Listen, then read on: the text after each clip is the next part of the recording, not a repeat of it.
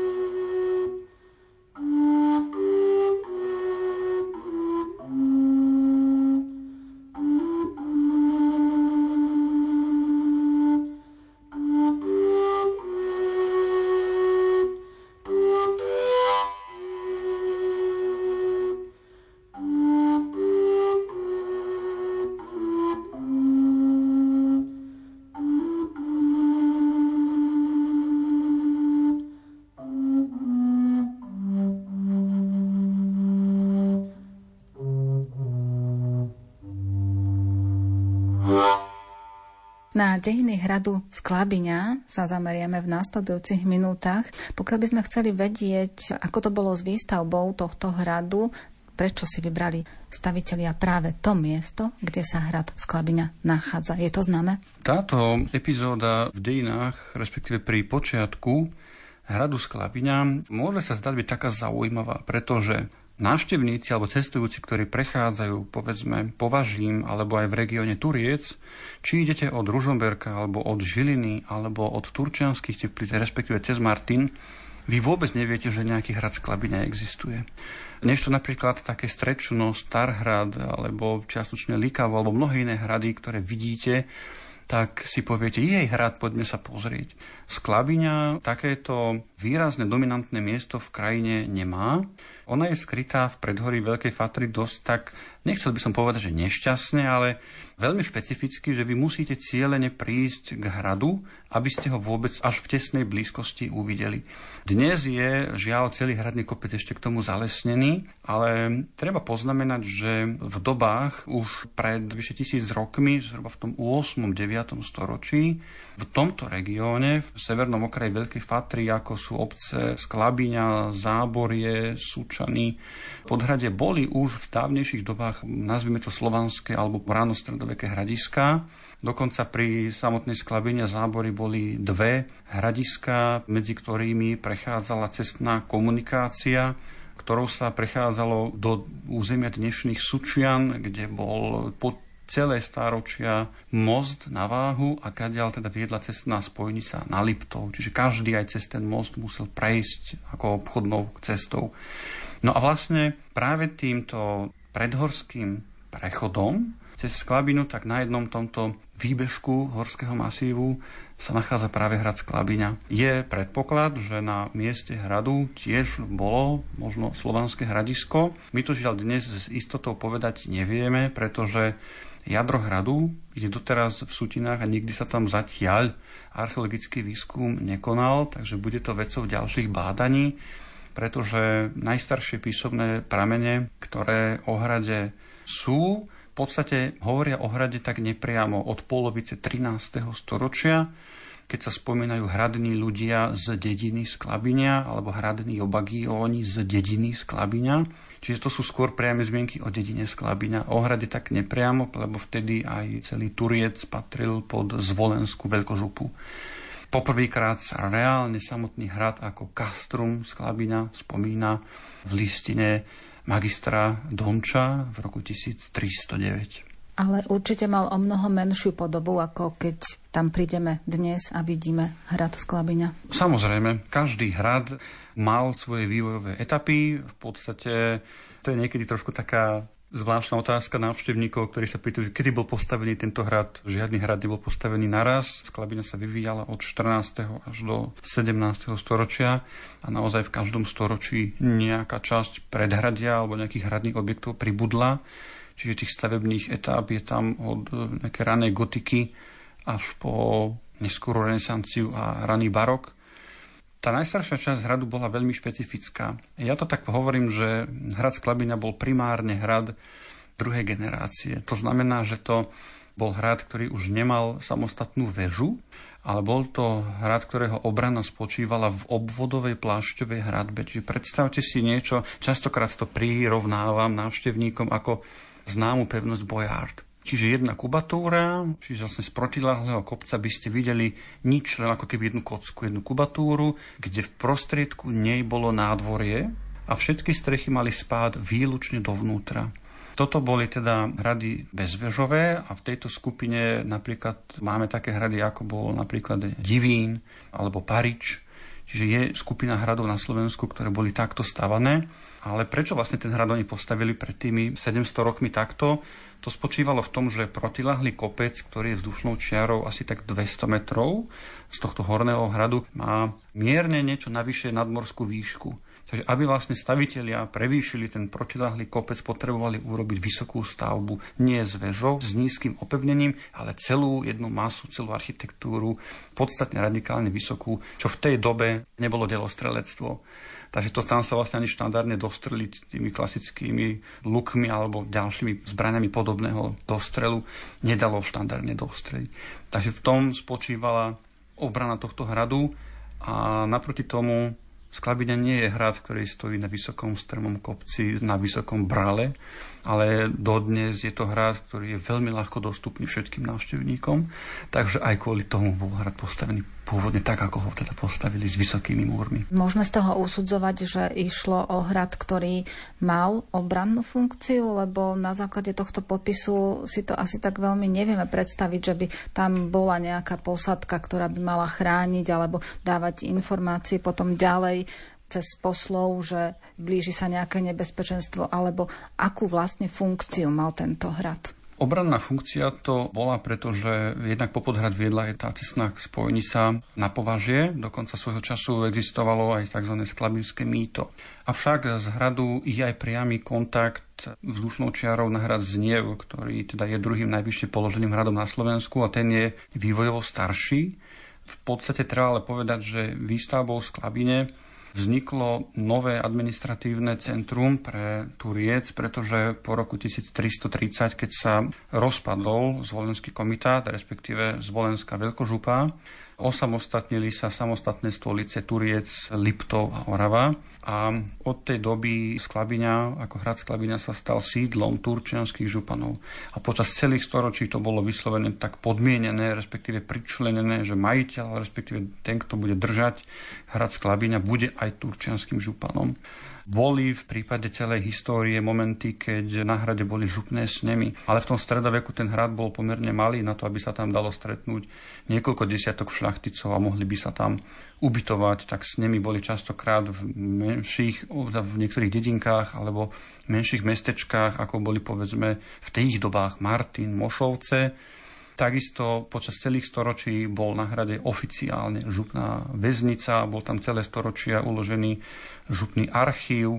Častokrát v prípade rôznych vojen nepokojov mnohí zemania z turčianskej stolice si dávali na hrad do úschovy svoje písomnosti, drahocennosti a tak ďalej. Takisto sklabinskí hradní páni dozorovali nad vyberaním mýtnych poplatkov. Tých mýt bolo niekoľko, tzv. mokré mýto v Sučanoch, ktoré sa vyberalo priamo na moste a tadiaľ naozaj nikto iný nemohol prejsť. Tomu mýtnikovi sa tadiaľ nikto neprešmikol. Išiel kupec s tovarom, s materiálom, niesol nejaké drahé kovy z Bystrice alebo prenášal potraviny, kone, dobytok. Bola taxa, čiže tak ako dneska, keď platíme mýto na diálnici, tak takto to fungovalo aj v minulosti. Potom bolo tzv čo treba spomenúť napríklad štubnianské mýto. Lebo či už idete od Kremnice alebo od Bystrice, tak prvú obec máte Štubňu, kde sa tieto dve cesty stretli, tak tam bolo zase štubnianské mýto. No a zase z týchto mýtnych poplatkov, ktoré sa sústredovali do pokladnice na Hrad Sklabina, sa udržiavali tieto cestné komunikácie a predovšetkým už spomínaný most v Sučanoch.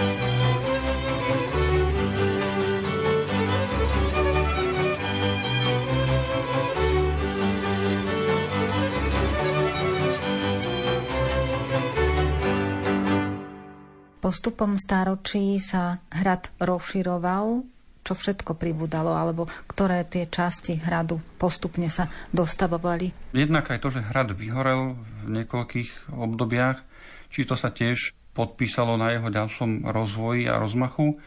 Veľmi dôležitým momentom bolo obdobie husických nepokojov v 30. rokoch 15. storočia, teda ešte na konci vlády Žigmunda Luxemburského keď bol hrad opevnený prstencom opevnenia, čiže vznikala línia hradieb, ktorá to jadro kompletne obohnala. Tam boli postavené dokonca dve také zaujímavé hrotité gotické bašty. My to dnes označujeme pojmom Parkánová hradba, lebo medzi tým jadrom horného hradu a touto hradbou vznikol taký pomerne úzky priestor, kde sa teda mohli pohybovať obrancovia. A súčasťou tejto obrannej línie je dnes označovaná väža Starej brány, ktorej hrúbka čelnej steny je 220 cm čiže vyše 2 metrov. A to je to obdobie, jednak už aj husické vojny prinášali prvé palné zbranie, takže tam už cítiť naozaj tú masívnosť toho opevnenia v 15. storočí. To je to obdobie husických nepokojov. Tam sa aj počas stredoveku striedalo veľké množstvo majiteľov 15. storočí to bolo vyše 60 rokov, keď hrad držali polskí šlachtici balických, čo je ale veľmi zaujímavé obdobie aj z takého historického hľadiska, celý tento záloh polskému rodu. Neskôr to vykúpil král Matej Korvín, hrad bol zmodernizovaný, nazvime to, že aj okrášlený s výstavbou hradnej kaplnky, aby splňal požiadavky kráľovskej rezidencie, pretože počas stredoveku bol hrad stále v rukách kráľov a králi si na pozíciu turčianských županov dosadzovali vždy svojich ľudí. Čiže preto my máme v stredovekých dejinách aj turčianskej stolice široké spektrum mnohých rôznych šlachticov z celého kráľovstva. Až potom, v roku 1527, po bitke pri Moháči prichádzajú Rejvajovci, ktorí teda utekli pred Turkami z oblasti Sriemu, to je chorvátsko-srbské pohraničie. No a Rejvajovci dali následne hrad opevňovať druhým, tretím a štvrtým predhradím bolo vybudovaný tzv. Nový hrad, alebo teda hradný kaštiel ako jeden z obytných palácov Dolného hradu. Takže to bol veľmi zaujímavé, aj najväčší rozmach, no v podstate ten zlatý vek hradu Dá sa povedať, že snáď každého hradu, ten zlatý vek hradov bol skôr 17. storočím, čo je aj posledné storočie existencie väčšiny hradov, keďže mnohé hrady zanikli po Rákociho povstaní na začiatku 18. storočia, ale Sklabiňa potom ešte pokračovala ďalej. Sklabiňa nebola úplne opustená a práve ten tzv. hradný kaštiel vydržal byť obytný aj s revajovskými zbierkami až do rokov druhej svetovej vojny, kedy ho vypálili nemecké vojska ako odvetu partizánskych akcií v 44. Môžeme teda povedať, čo sa týka majiteľov hradu Sklabiňa, že práve tí Révajovci urobili taký najväčší podiel na celej podobe toho hradu, aj na tom, že sa oň starali a zanechali tam takú najvýraznejšiu stopu? Jednoznačne áno, pretože ten hrad získal tú svoju siluetu, ktorú poznáme dodnes, respektíve tú siluetu, ktorú poznáme na početných starých fotografiách, čierno-bielých, krásnych záberoch z predvojnových rokov. Máme napríklad, keď už teda som začal rozprávať o fotografiách, tak najstaršie fotky hradu sú z obdobia okolo 1880 až 1890 až do tých 40 rokov, keď teda ten hrad ešte mal aj to funkčné hospodárske zázemie v tom tzv. štvrtom predhradí. Existoval ten hradný kaštiel s dvoma zastrešenými solo baštičkami do 40. roku bola jedna väža, slúžila na sípku, čiže to sú tie najkrajšie siluety a teda najkrajšie fotozábery, ktoré sa objavujú v mnohých fotografiách a v mnohých fotografických knihách a častokrát aj na takéto porovnanie, že ako vyzeral hrad pred vypálením a po vypálení. Ale aj to treba povedať, že na Slovensku boli počas druhej svetovej vojny takto radikálne zničené alebo poškodené v podstate dva hradné objekty a to je práve Sklabiňa a Výglavský zámok. Ale Výglavský zámok pri zvolenie už teda bol rekonštruovaný do podoby Grand Hotela. Pokiaľ ide ešte o tú Sklabiňu, keďže aj bola zničená počas druhej svetovej vojny, tak možno tých ďalších rokoch sa nestala miestom lebo ten predchádzajúci režim práve na zámky, na hrady umiestňoval archívy, umiestňoval tam reholníkov, keď bola akcia K, umiestňoval tam sklady Čiže všemožne sa snažil nejakým spôsobom o to, aby tieto objekty neexistovali. Čo v tých časoch to znamenalo pre hrad Sklábiňa? Tým požiarom v 44. treba poznamenať, že ten Horný hrad, ktorý sme spomínali v tom 14. storočí, ten už bol zrúcaný postupne po roku 1700 na tie účely bývania slúžil už len teda ten dolný hrad s tým tzv. hradným kaštieľom Petra Revaja, ktorý bol vybudovaný v priebehu 16. a 17. storočia, tak tým, že to všetko bolo vypálené v 44. roku, boli aj za bývalého režimu v 70. rokoch urobené čiastočné plány a kalkulácie na obnovu zrúcaniny a využitie hradného areálu na kultúrne a turistické účely a bohužiaľ zostalo to iba na papieri, nikdy sa to nerealizovalo. Treba povedať, že samotná obec Sklabina a Sklabinský podzámok boli v 44. roku silné partizánske obce, čiže v podstate Slovenské národné povstanie aj podľa niektorých starších písomností nevzniklo v Bystrici alebo nevypuklo v Bystrici, ale vzniklo práve v Sklabini.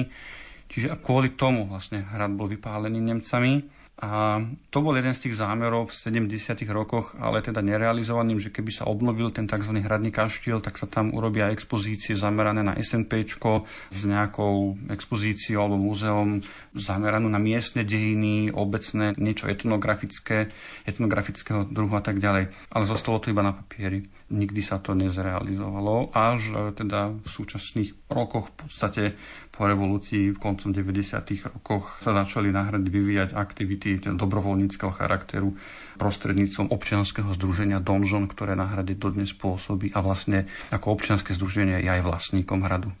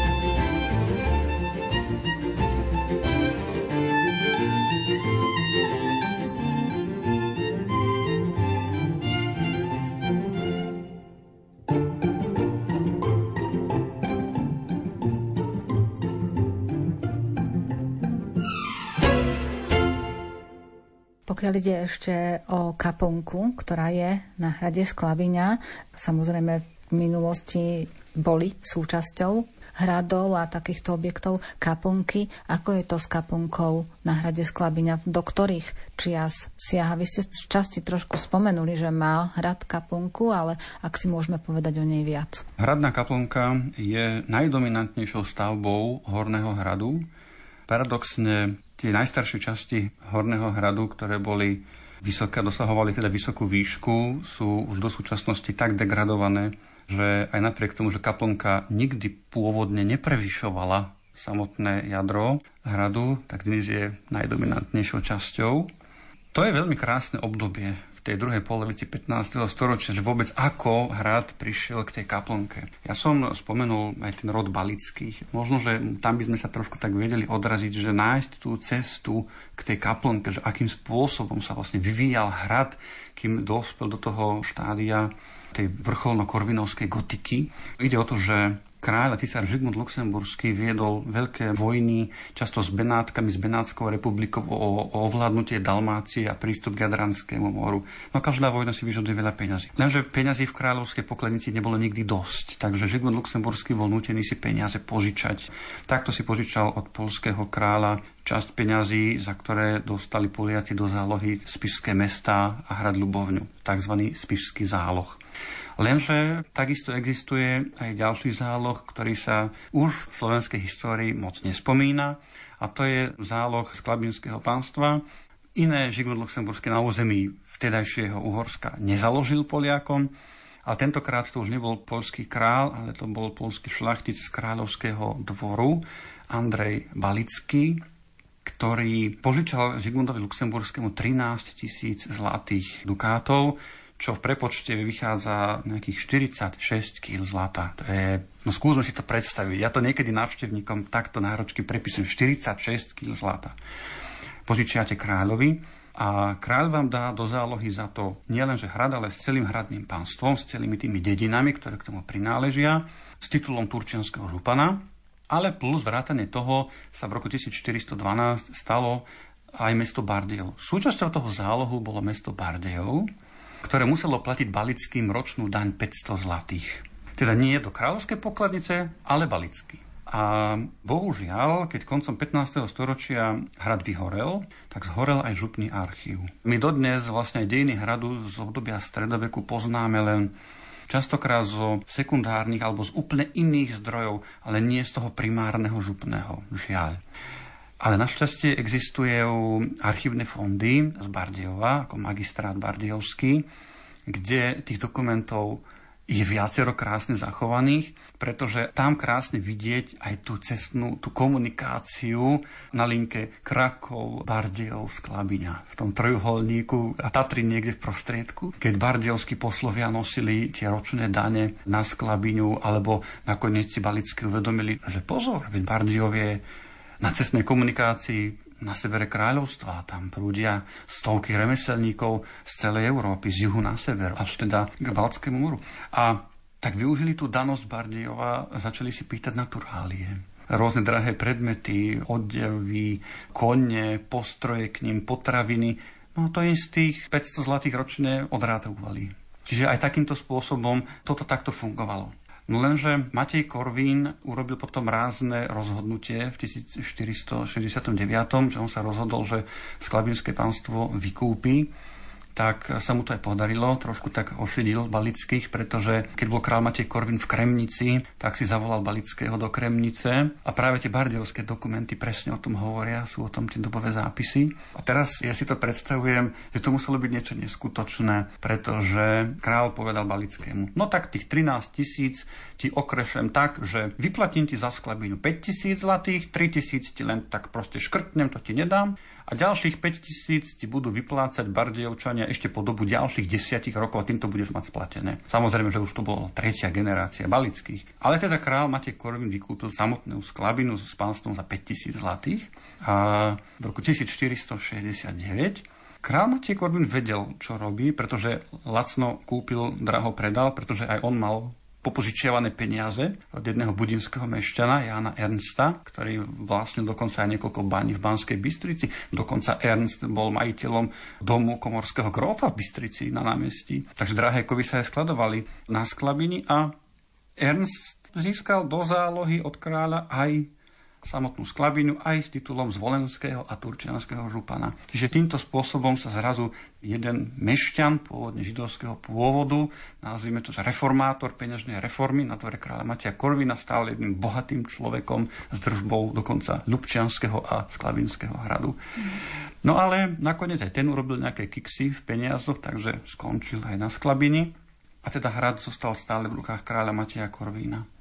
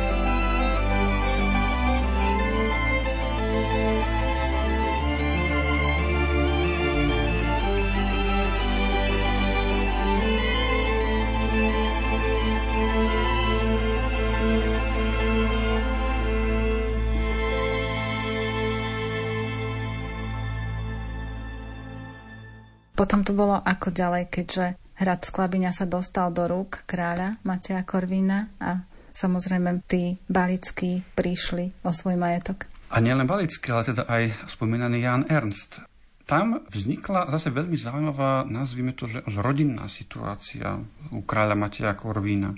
Kráľ Matej Korvín, keď sa oženil v roku 1476 s neapolskou princeznou Beatrice Aragonskou, tak vidíme to na mnohých pamiatkách na Slovensku, že nastal taký veľký boom kráľovskej reprezentácie. Kráľ Matej Korvín začal o mnoho viac investovať do budovania rôznych chrámov, kostolov a mnohých podobných stavieb na zvýšenie svojej prestíže. Jednak potreboval sa ukázať pred svojou manželkou, pred novou kráľovnou, ktorá prišla do úplne iného sveta. V Taliansku už začínala renesancia, do Uhorska prišli prví renesanční umelci, architekti. A preto napríklad vidieť to hlavne z toho dôvodu, že na mnohých tých pamiatkách nachádzame tie aliančné erby, erby teda kráľa Mateja Korvina a jeho manželky Beatrice alebo Beatrix Aragonskej. A mnohé tie pamiatky teda sú po roku 1476 práve po tejto svadbe. Lenže treba povedať, že kráľ Matej Korvin nikdy nemal s pani kráľovnou pravoplatného dediča. Mal nemanželského syna s viedenskou mešťankou Barborou Edelpakovou, ktorého priznal za svojho a snažil sa z neho urobiť právoplatného dediča, princa. Matej Korvin sníval o tom, že založí novú kráľovskú dynastiu, ktorá tu bude vládnuť dedične. No a čo urobíte, ak máte syna a potrebujete mu zabezpečiť postavenie a moc? Potrebujete mu dať majetky, aby sa vžil v krajine, aby začal žiť, hospodáriť, aby spoznal tú krajinu, aby sa etabloval majetkovo na tom území. Tak Mnohé hrady, teda, ktoré patrili jednak Matejovi Korvínovi, on následne daroval svojmu synovi. Dokonca Matej Korvín vytvoril niečo, čo sa označuje za Liptovské kniežatstvo. Spojil dokopy Liptov, Oravu, Turiec a toto venoval práve tomuto svojmu synovi Jánovi. Popri tom samozrejme mladý princ chodieval aj do bojníc, keďže aj bojnice patrili Matejovi Korvínovi. A toto malo byť to, čo malo byť na posilnenie moci a postavenia tohto mladého nádejného princa a snáď teda budúceho kráľa Jána. To teda značilo a znamenalo to v praxi aj to, že tieto hrady začali byť prebudovávané, aby splnili požiadavky kráľovskej rezidencie. Neobyšlo to ani sklabinu, ktorá bola opevnená, čiastočne bolo posilnené aj opevnenie, ale bola pribudovaná k hornému hradu väža s krásnou kaplnkou, tá väža vzniká ale veľmi zaujímavým spôsobom. Ona bola predbudovaná do brány Horného hradu. Tam, kde sa dalo pôvodne vojsť koňom, zrazu výstavbou tejto veže sa dalo chodiť už len pešo.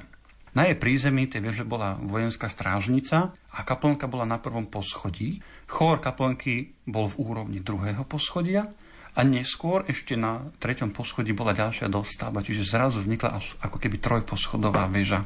Čiže kaplnka zaberala prvé, druhé poschodie. Ja keď som písal knihu o dejinách hradu, riešil som aj práve tento umelecko-stavebný výskum a porovnával som ďalšie pamiatky, ktoré súviseli s touto kráľovou reprezentáciou od Vyšegrádu po Košice, Bardiov, Levoču, okoličné, Banskú Bystricu a mnohé pamiatky, kde sa stretávame s kráľovou symbolikou, teda s jeho heraldikou, s erbami.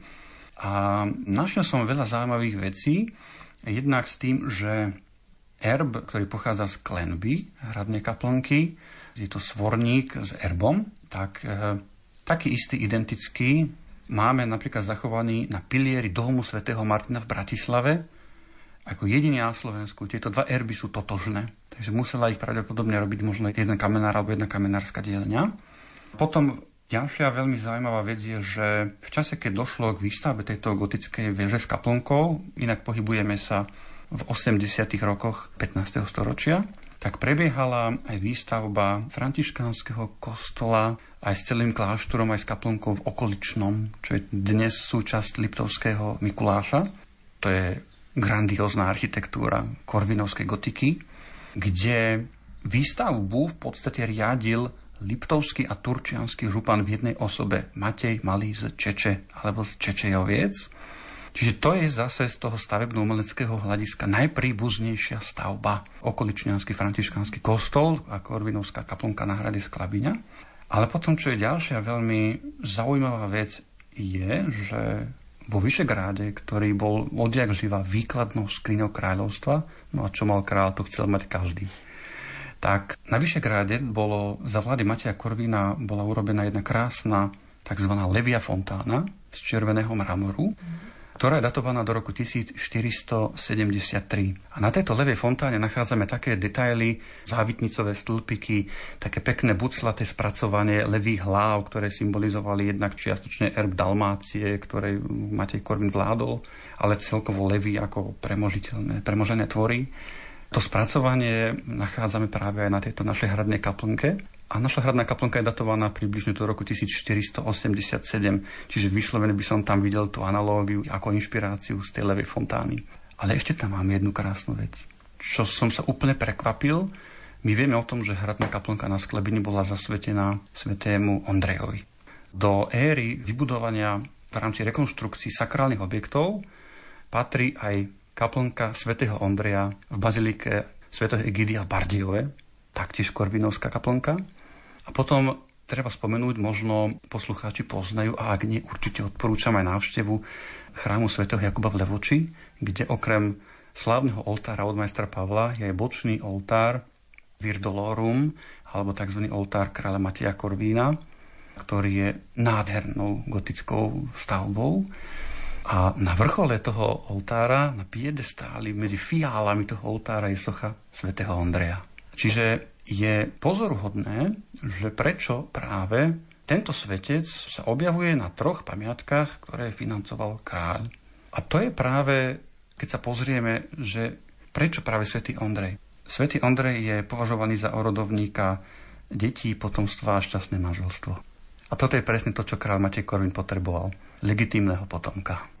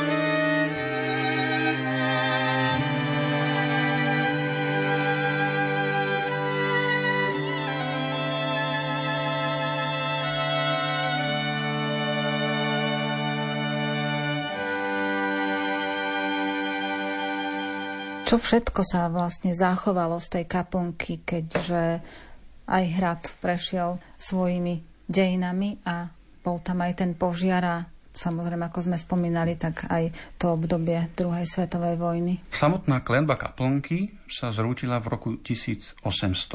Vypovedala to jedna stará kronika, ktorú písal jeden z Revajovcov pred 200 rokmi o tomto roku a tým, že Revajovci v tom tzv. hradnom kaštieli mali rodinné múzeum v 19. storočí, oni tam sústredovali veľké množstvo starožitností z územia celého stredného Slovenska v tejto svojej zbierke.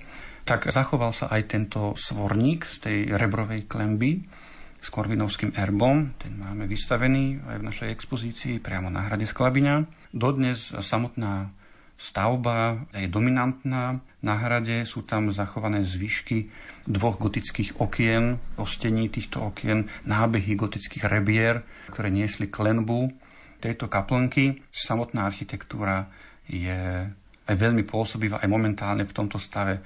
Bohužiaľ dnes návštevníci, ktorí sú tam, tak v podstate stoja pred kaplnkou takmer na úrovni toho jej podlažia, pretože to prízemie je v sutinách. Vlastne celý Horný hrad je v sutinách do úrovni prvého podlažia, respektíve celé prízemie je v sutinách.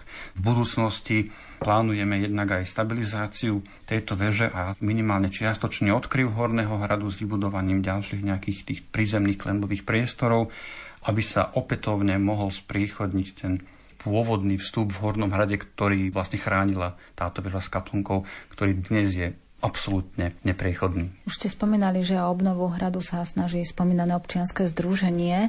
V akej fáze to teda je? Čo všetko sa podarilo? Plán ste už trošku naznačili, ale predsa aspoň také časové obdobie, že ako by to malo byť nasledovať ďalej. Pred pár rokmi bola dokončená tzv. dolná hospodárska budova, ktorá predstavuje tú poslednú vývojovú fázu hradu zo 17. storočia. A to bola tiež pôvodne delostrelecká budova, čiže tam hrúbka tých stien v súteréne je až 1,5 metra, plné kamenné murivo. Sú obnovené aj dve renesančné bašty pri hlavnej bráne zo 17. storočia. V jednom máme pokladňu suveníry, tú druhú baštu severnú pri hlavnej bráne. Sme obnovovali v roku 2020 až 2022, čiže dva roky na nej robili dobrovoľníci zo Slovenska, ale aj z mnohých krajín Európy a sveta, ktorí nám pomáhali, chodili pomáhať. A za dva roky práce a bez akékoľvek dotácie, len teda z vlastných príjmov združenia sa podarilo túto baštu zrenovovať do pôvodného stavu pod strechu, pretože ona bola totálnou zrúcaninou. Aj dnes je tam expozícia zameraná na Slovenské národné povstanie, s izbou posledného kastelána Jozefa Pekára, ktorý so svojou dcerou Annou bol priamy účastník odboja. Takže je tam vyslovene expozícia zameraná na toto obdobie, takú tú poslednú bodku tých klasických stáročných dejín hradu. A my sme dokonca aj radi, že potešili sa tejto našej aktivite aj potomkovia tohto posledného kastelána, ktorí žijú v Turcii, alebo teda v Martine a navštevujú tento hrad Samozrejme, pán Pekár bol iba zamestnancom, pretože neskôršie majiteľia grovská rodina žila v Budapešti. Takže to je jeden z takých našich posledných úspešných projektov, dokončenie teda rekonštrukcie s novou expozíciou tejto bašty.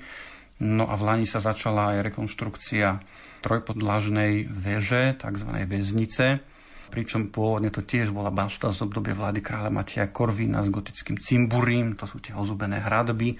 Neskôr bola prebudovaná na veľkú delostreleckú väžu. No a od 19.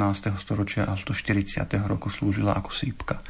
Bohužiaľ tam strecha teda spadla samovolne v 40. roku, takže momentálne je to ešte práca na možno 2, možno 3 roky a dobrovoľníkov nikdy nie je dosť, takže aj by sa nám hodilo viac šikovných rúk. Pri obnove tejto veže, minimálne tejto veže, lebo sú rozbehnuté práce aj na prilahlých hradbách, ktoré sú k tejto veži pripojené. No a táto veža pôjde do pôvodného stavu, tak ako vyzerala ešte pred vojnou. A tiež sú tam plánované ďalšie atraktívne expozície, jednak kompletné dejiny župnej väznice, a teda jednotlivé prípady väzňov, ktoré boli na hrade väznené, vrátane odsúdených čarodejníc, pretože máme doložené mena konkrétnych osôb, väčšinou to boli ženy obvinené z bosoráctva, posledná tam bola niekedy v 1730. Tam sú dokonca niekoľko zápisníc z vypočúvania písaných po slovensky zo 17. storočia. Mm. No a plus druhé poschodie bude ešte atraktívnejšie, pretože tam plánujeme urobiť hradné legendárium. Mm-hmm. Lebo treba poznamenať, že hrad Sklabiňa patrí medzi najstrašidelnejšie hrady na Slovensku, respektíve medzi miesta so zvýšenou paranormálnou aktivitou. A ešte čo sa týka tej kaplnky, tak aj tam sa plánuje aspoň do nejakej podoby dostať tú časť, kde kaplnka bola? Momentálne kaplnku bude potrebné zastabilizovať aj čo sa týka statiky.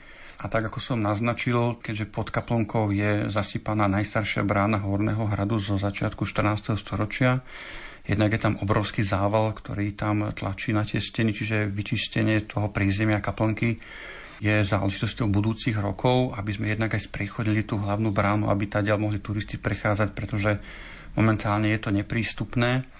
Podľa možností určite bude možné realizovať aj minimálne obnovu klenby v jej prízemnej časti, ktorá teda by zaklenula tú strážnicu a teda vytvorila by sa podlaha na úrovni teda podlahy samotnej kaplnky, že určite sú v pláne aj práce na Hornom hrade, vrátane samotnej kaplnky. My ako dobrovoľníci to hovoríme tak, že to nie je robota ako na kostole, to je robota ako na hrade pri najmenšom na dva životy. Rádio.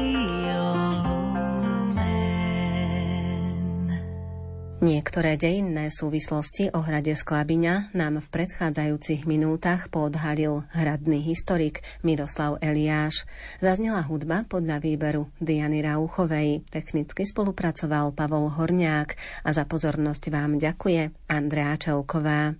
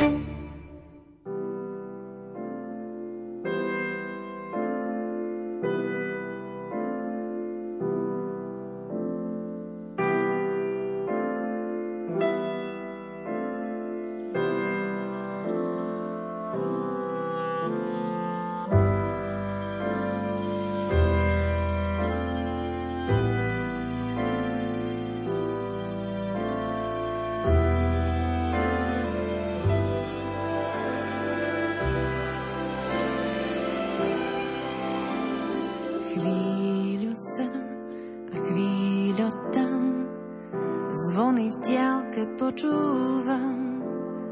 Chvíľu sem a chvíľu tam, zvony v diálke počúvam.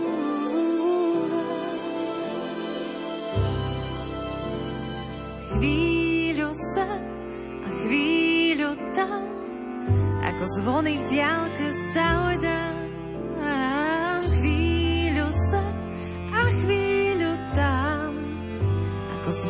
家。